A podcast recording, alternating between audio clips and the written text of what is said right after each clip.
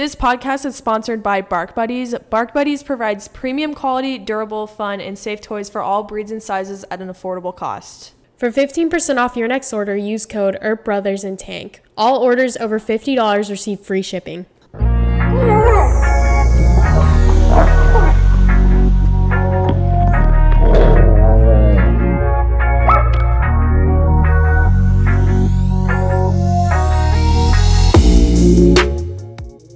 Welcome to our Dogcast. This podcast dives deep into the reality of being a dog owner. Through our own personal encounters as dog parents, our job is to provide you guys knowledge on how to make the most of your dog experiences. Our goal is to supply you with knowledge, but also be the voice of dogs in need.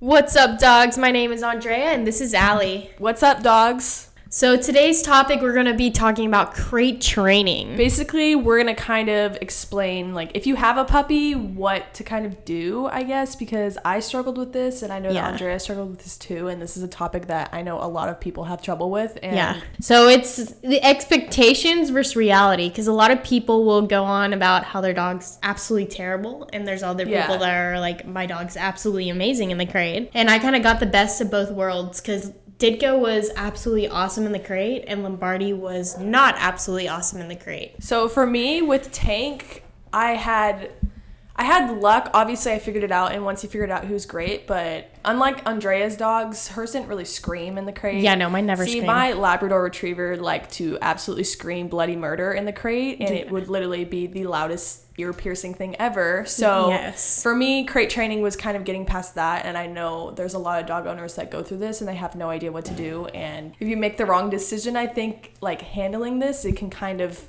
push your training back a lot. I, I agree. I feel like something that is huge for people is crate sizes. They don't know what size to get Yeah, their dog. for real. See, I didn't know what size to get my dogs, and I got a crate that they could grow into. Yeah. Which, if you Keep in mind she has Great Danes. Yes, keep so in mind I have Great. Danes. So, in the beginning, I heard from a lot of people that that wasn't smart because Yeah. you have to use a divider. Yeah. But it ended up working for us just because I ended up crate training them together in the same Yeah, crate. so she had both of the little baby Great Danes in the same crate. So Yes. worked out for her. But I actually used her old crate for Tank, which was obviously when they were like little. She went through a lot more crates than me, obviously, because her dogs are ginormous. But I used how big do you think it was? it was a medium sized crate. a medium sized Yeah. crate, and I didn't. Well, we'll get into this in a little bit. I didn't use a divider or anything like that, but it still worked out for me because I think Tank kind of had a hang of the crate, like when he was a baby at like the breeders like, Yeah. place. What do I even call that? His where the breeders were, he was like already kind of being trained to be in like a enclosed space Yeah. that was big, and then come out of it and that stuff. So that kind of like put me ahead, I guess. But yeah, I used a medium sized crate, but we're gonna kind of get into eventually like what you should really buy. Yeah. But I feel like that was trial and error for us because I Yeah. didn't know what to expect. Me either. But here we are. This is why we're here Yes, to tell you. what- we're here to give you knowledge. yeah, what actually worked and what actually didn't. And we did some things we probably weren't supposed to do, but it still worked out. So full send. Okay, Oh, to disclaimer. open the door. Who is? Ditka is. If you hear a bunch of growling and screaming in the background, it is our dogs wrestling. Also, if you hear the door like opening, that's Ditka. Like Ditka knows how to open the door. It sounds like a grizzly bear is literally getting murdered in the background. So if you hear that, sorry, can't help it. We literally locked ourselves in the bathroom to avoid this. They're literally so loud. Okay, so did you use a pen, a kennel, or a crate? So, what even is a pen exactly? I know that you didn't use a pen and I didn't use a pen, Yeah, but I, didn't see people pen. do that and I really don't know. I what- used a pen for our first Dane for Iris. Yeah. So a pen isn't covered on the top, and she ended up learning how to jump. It's out kind of of like it a gate, escape. isn't yeah, it? pretty much. And if you have a Dane, I feel like it's very pointless to have a Yeah. pen. But maybe like a little dog. yeah, a little dog. I see a lot of people with Yorkies Yeah. and stuff like that have them. But yeah. I used a crate. I used a crate too because Tank would have jumped out. Yeah, and I feel like it's nice because whenever they were puppies, uh, they could see me, but also I could cover it up. Yeah, but like for me, before I covered it, like Tank would like watch me around the house Yeah. and like be like, "Get me out, bitch!" Like, Yeah, and screaming because I remember he would scream. And then I covered it, and he couldn't like sense where. I guess I'm sh- he probably could still sense where I was, but it but he wasn't couldn't see you, blatantly so he wasn't yeah. like, uh. yeah. Um, But I have seen people use like the pens for labs. I think. I yeah, but, when they're puppies. when they're babies, but it's like I imagine a pen like when you're going to go pick up your puppy or choosing yeah, a puppy, yeah, and yeah, they're all in the pen. pen. Yeah, But I don't see anyone else using it for a I different just reason. that's too much freedom for like a baby, in my opinion. So I feel like people that use pens do puppy pads. Yeah, and neither of us did puppy pads. I don't believe in puppy pads. I don't believe in puppy pads either. I think it's like reverse potty training, but Well, I feel, like, if I'm letting my dog pee inside, yeah, then what's the point? then he's gonna pee inside Yeah. after. Some people I feel like put potty pads inside of like crates, They're crates, too. yes. That's just We not. I got from a lot of older people. They're like, make sure you put potty pads. They can lay on that, and I'm Yeah. like, but then they'd pee on it. So yeah, and it smells like pee. Exactly.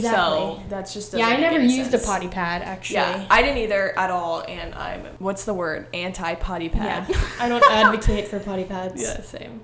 I see other people using kennels. So basically, the difference between a crate and a kennel is a crate is the one that's like the bars. Yeah. A kennel's like the enclosed thing you see in like people driving on the highway with their dogs in it. Yeah. Does that make sense? Yeah. And my like first dog growing up, we always had a kennel for him. But the reason I think that we had the kennel was for like traveling purposes. So I was going on like a really long trip and I wanted to make sure Tank was like safe. I would get a kennel for the Yeah. car. But I think the only reason we had that was just because it was like you can use it for both. I guess. Yeah, I guess. I mean, we never. I guess my first dog, our lab, we didn't really travel with her a lot. Yeah, And we did. We kind of did. So I think that's why we had Yeah. it. So and I with guess our, with our boys, like they do so well in the car. Yeah, I wouldn't we put them need in. it. Yeah, Exactly. exactly.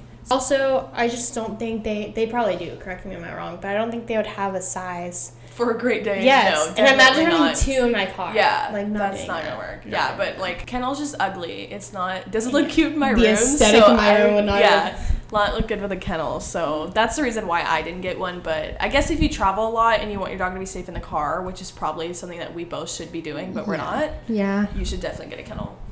So what exactly did you have in their crate when they were puppies? So this is something that I was kind of trial and error about, but Yeah. from the beginning, I had absolutely nothing in it. I would have towels and blankets. Yeah. Nothing else. So it was always just stuff that they couldn't chew up.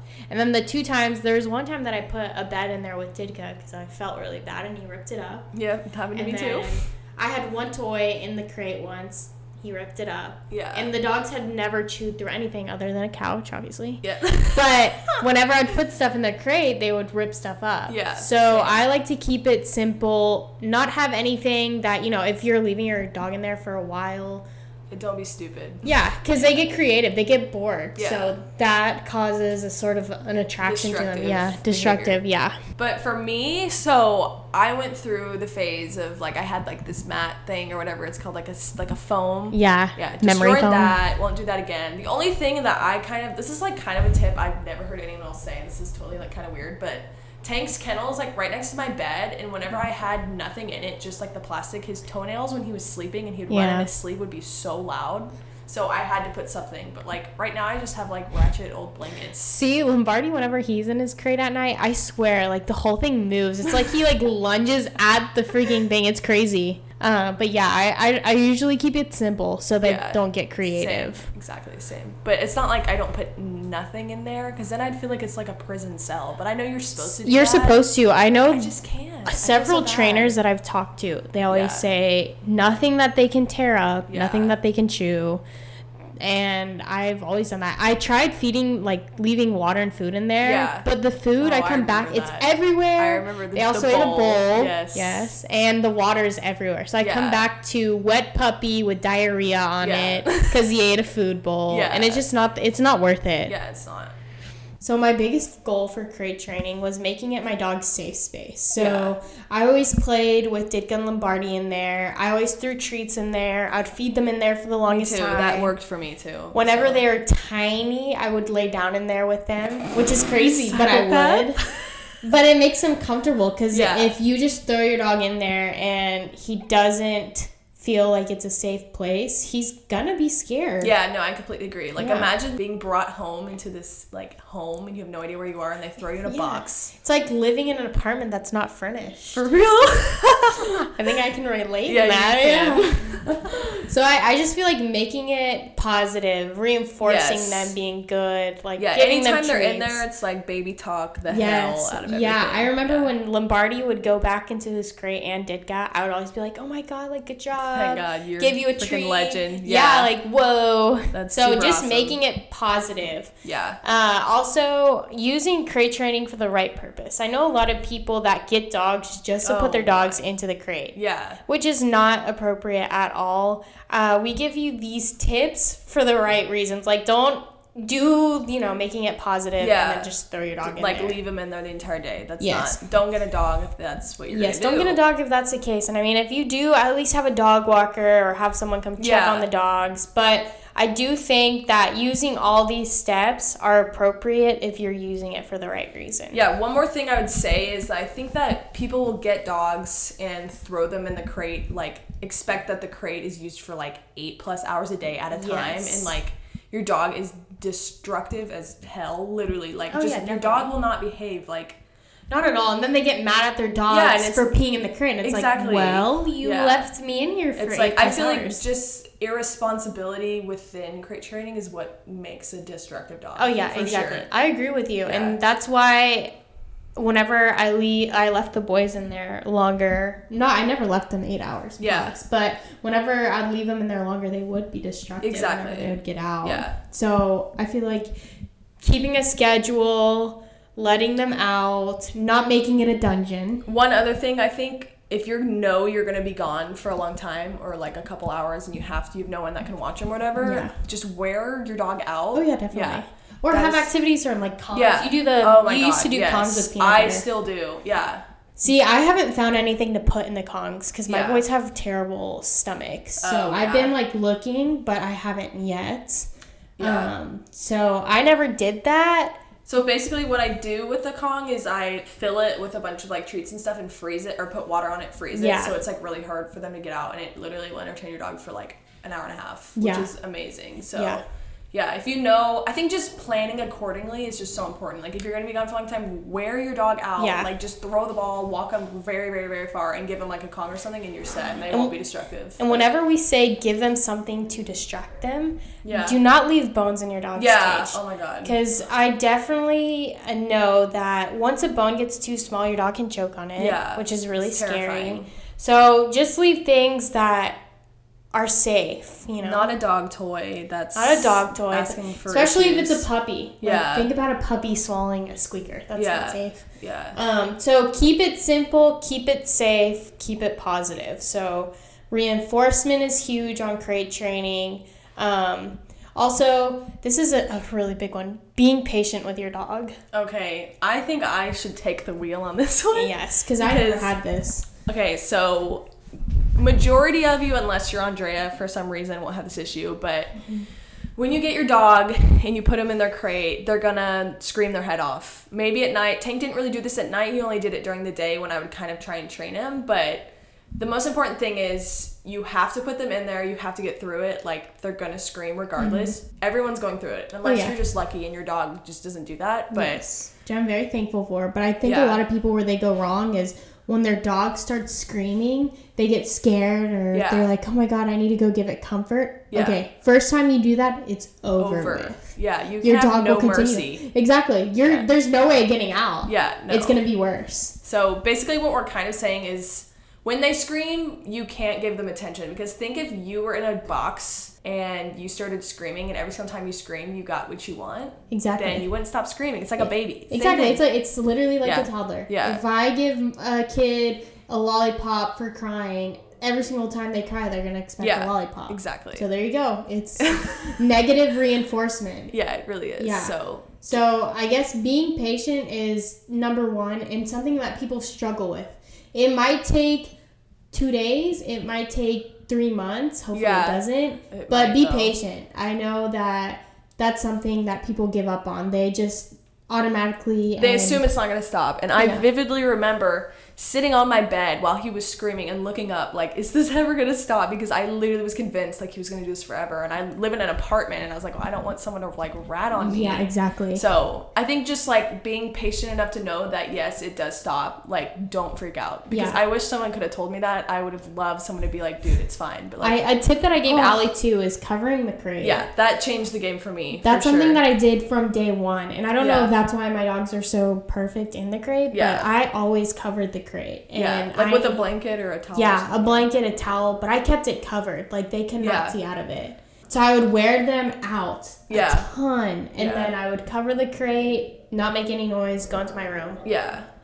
I just want to say, like I said maybe like two seconds ago, like I promise this is like one of probably the hardest thing I think of having a puppy because I didn't really have trouble with potty training. I, Mm-hmm. I never either. had problems. This was definitely the hardest part. So I think just knowing that it's all gonna be okay, and I promise they'll figure it out if you are strict about it and you don't feed into them wanting to get like get out Yeah, or yell at them. or yell at them don't punish them just make it a positive place like they'll pick up on it pretty fast it took me about three weeks i think Yeah, it took you three weeks. It took me with Ditka, he was just spot on perfect. Yeah. Lombardi, it took him about uh, one or two nights until Yeah. then I started sharing a crate with them, and it was over. Over, with. He was, yeah. yeah. he was perfect after. So yeah, just be super patient and know that there's a lot of resources that you probably can like look at if you are confused or need Yeah. more help. But we are here for you. also, it we'll help. varies by breed. Yeah. So depending on what breed you have, we have big dogs, so it might be smaller.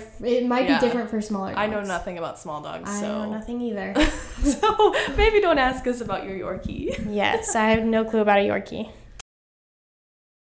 Okay, guys, one more thing before we go. If you've been following our social media, you'll know that we've mentioned the Spotlight Pup of the Week. Our purpose behind this is basically to help spread awareness for shelter and rescue dogs. We've been working with rescues and shelters all over the country to get the word out as much as possible. Our goal is to help as many pups get a home as we can throughout our podcast journey. Drum roll, guys. This week we have two Spotlight Pups of the Week. Introducing Maxa. He is from DFW Lab Rescue. Maxa is an extremely handsome fellow with a gentle and loyal spirit. He has very good house manners and is good with children and other dogs of all sizes. There's still a ton of play in this boy, even though he is eight and a half years old.